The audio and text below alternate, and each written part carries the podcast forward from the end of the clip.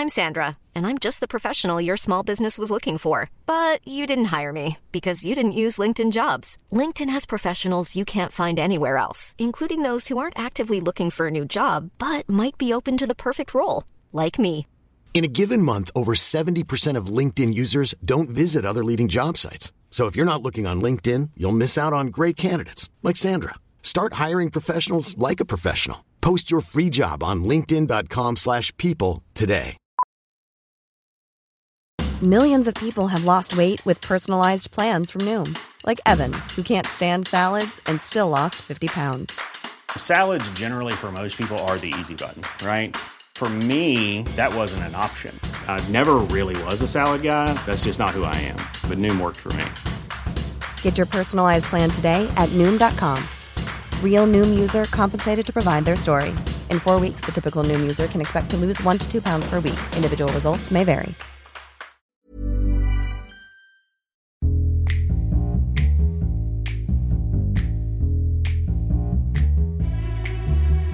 Ahoy, welcome to a brand new episode of Baffled. This is your fact podcast. On Fridays, we take one fact, we distill it down, feed it to you, shovel it into your gob so you can take that fact and you can pass it off amongst those who you care about. My name is Dan, Mark is also here. Yes, that is what we do. Now, this episode is called Connor Explains. What are you explaining for both the people listening and the people watching on the internet? Well, this isn't a fact. This is esports. What do you mean it's not a fact? Because we haven't done a fact about esports yet. The fact that esports exist is a fact. Ah. Continue. Yes. Esports. You know what that is? We all know what that is. Some people, I actually think here, some people may be we listening. all know not what knowing esports it is. is. Thanks for listening. See you Yeah, next the, week. The purpose of the purpose of this is so you explain. No, what I know it that. Like I'm, and- I'm like on, and I'm, subscribe. I'm on the 60th episode of this that I have to research every week while I used to do football. But do you know what esports is? yes. Yeah. Yeah, cool. Right. Esports, gaming, but a sport version of it, basically. Competitiveness. Um, this really, actually, all jokes aside, did blow my mind a little bit because I didn't know this. I was intrigued to know when esports was created. I thought it would have been in the last like five to ten years. It was actually 1971. That was the first sign of esports. Really? Yeah, and I had no idea. It actually that did get me. Uh, it was an event held by the University of Stanford, uh, where students of multiple disciplines got to compete in a battle of the vintage Spacewar game. That was kind of the first time. Did they do that on land though? They didn't do that like over the internet, surely. I have no idea. That's all I've got. Okay. Right, but you know, I. Continue. But I guess people were competing before that, gaming wise, but didn't brand it as esports. Yeah. of Cool. What? Um. So what is esports? I hear you say. I hear you What say. is esports? So esports basically turns online gaming into a spectator sport. That's the most important bit of this. It is for people to spectate. That's the idea of it. Um, you don't really practice. You do practice esports, obviously, when you have a game of FIFA, but it's not like going to do some racks with a tennis. Yeah, yeah, You know. So it mimics the experience basically of watching a professional sporting event, except instead of watching a physical event, spectators watch video gamers compete against each other, and that is what creates a huge culture around esports. I mean, it is massive, absolutely massive. To give you a little understanding, if you are new to the world of esports right now, um, just how big it actually is. In 2019, you probably did see this. There was a event held, um, a final event on July 28th, um, and it was for the Fortnite esports series. And there is an American called Carl Giersdorf, known online as Bugha. He was 16 years old in 2019 and he won the Esports Fortnite World Championship and won $3 million. Where's this kid from? America. Yeah, there was the guy from the UK as well. I remember w- winning like a, a, a, a substantial amount of money. Yeah, so hmm. I I actually have a big attachment to esports. So I'm I'm good friends with a guy called Spencer, who's a YouTuber, and he has hashtag United, and he also has an esports team. So I've seen this firsthand. I've got a friend that works for them. It is absolutely mental how much goes into esports and how much time, dedication, money. It basically works like a football club. So it, it- when you're signing and transferring players, you are signing and transferring esports players. They earn salaries. The average salary of an esports player for just being good at a game is between fifty to seventy-five thousand dollars. You can literally be signed and paid that amount of money just to play FIFA. I mean, I guess it kind of makes sense. Like, if you would sit there and you would watch someone play football, like actual football, then you know that's a sport, and you expect the person to be paid, and it's full time, and you know there's lots of transfers and that.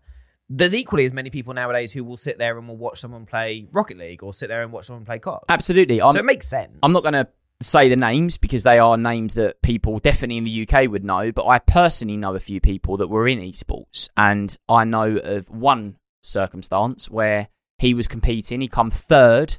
Um, he was playing a very very popular game and was just paid a quarter of a million pound for coming third. Must be nice. Very nice. Must be very. And also with things like FIFA, I'm always amazed at what makes someone better than another person at FIFA.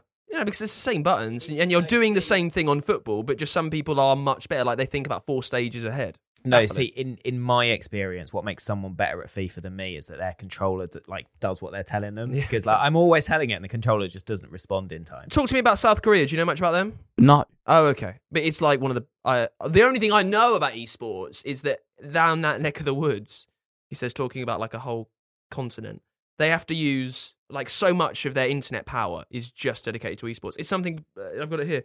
Uh, Sixty-four percent of people in South Korea watch esports e- every day. it is. That's insane. Yeah, it's ma- it's massive. Like it is absolutely huge, and I think you're right in what you're saying there as well. I mean, South Korea is known for gaming anyway, right? Is that Mm, yeah. like Nintendo's huge over there and things like that. This stems a lot from like YouTube too. Lots of YouTube, lots of people that are esports players will have YouTube channels too. They'll be famous in their own right. You know, they'll have a big, big following, and they'll also be very good at game because you don't want to watch somebody that shit at the game on FIFA. So a lot of the time, these kids that are really, really good, they're in their bedrooms. But you put yourself in the situation of like parents. Can you imagine parents of the generation that will have children that are really good at gaming coming down, going, "Got myself a job."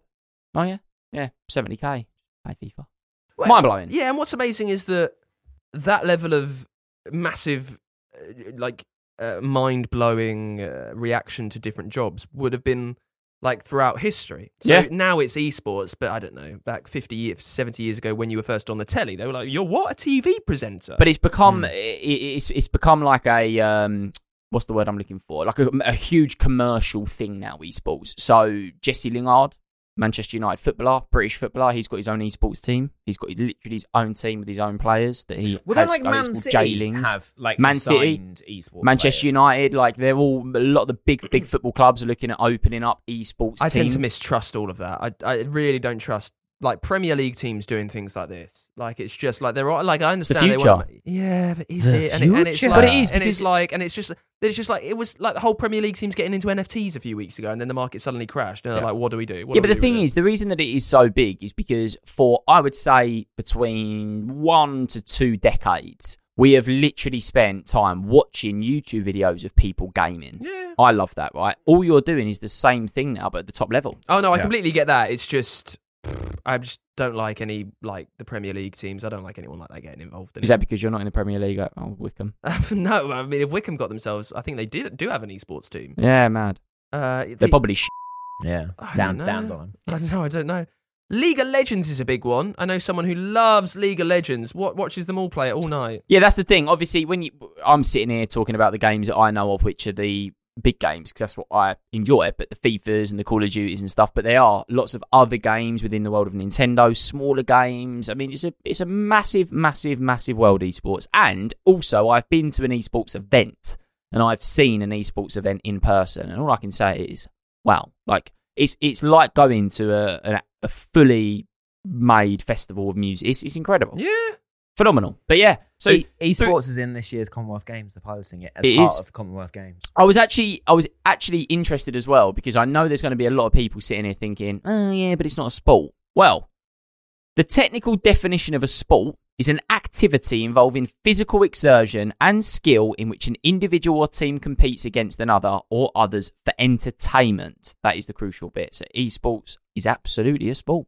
I think if darts is a sport, then absolutely esports. Yeah, yeah. has Yeah, the- more and the wo- physical use. Than And the world moves on. Doesn't Let's it? uh, quickly, just bef- before we finish, I was interested to know. Let's go back to a young Mark and a young Daniel. Mark, any esports things in the day that you think you could have maybe been good enough to play? in? Um, What was your sweat game? What was your go-to that you spent hours eating I, Doritos I, playing? I spent hours playing FIFA back in the day. good. Like I can't listen to Fatboy Slim Rockefeller Skank now without thinking of FIFA '98. Were you good?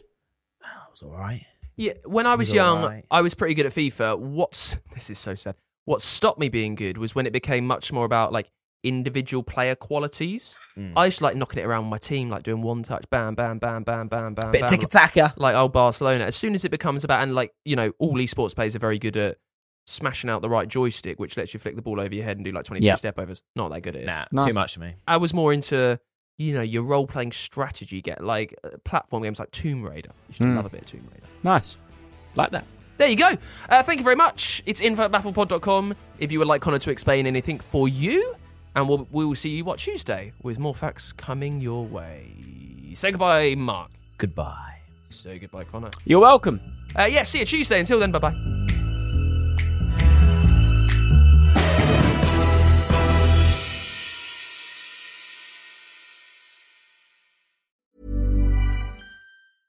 Mom deserves the best, and there's no better place to shop for Mother's Day than Whole Foods Market. They're your destination for unbeatable savings, from premium gifts to show-stopping flowers and irresistible desserts. Start by saving 33% with Prime on all body care and candles. Then get a 15-stem bunch of tulips for just $9.99 each with Prime. Round out Mom's menu with festive rosé, irresistible berry chantilly cake, and more special treats. Come celebrate Mother's Day at Whole Foods Market. Hey, it's Danny Pellegrino from Everything Iconic. Ready to upgrade your style game without blowing your budget? Check out Quince. They've got all the good stuff shirts and polos, activewear, and fine leather goods, all at 50 to 80% less than other high end brands. And the best part? They're all about safe, ethical, and responsible manufacturing. Get that luxury vibe without the luxury price tag. Hit up quince.com slash upgrade for free shipping and 365 day returns on your next order. That's quince.com slash upgrade. Even when we're on a budget, we still deserve nice things. Quince is a place to scoop up stunning high-end goods for 50 to 80% less than similar brands. They have buttery soft cashmere sweaters starting at $50, luxurious Italian leather bags, and so much more. Plus, Quince only works with factories that use safe, ethical, and responsible manufacturing. Get the high-end goods you'll love without the high price tag with Quince. Go to quince.com slash style for free shipping and 365-day returns.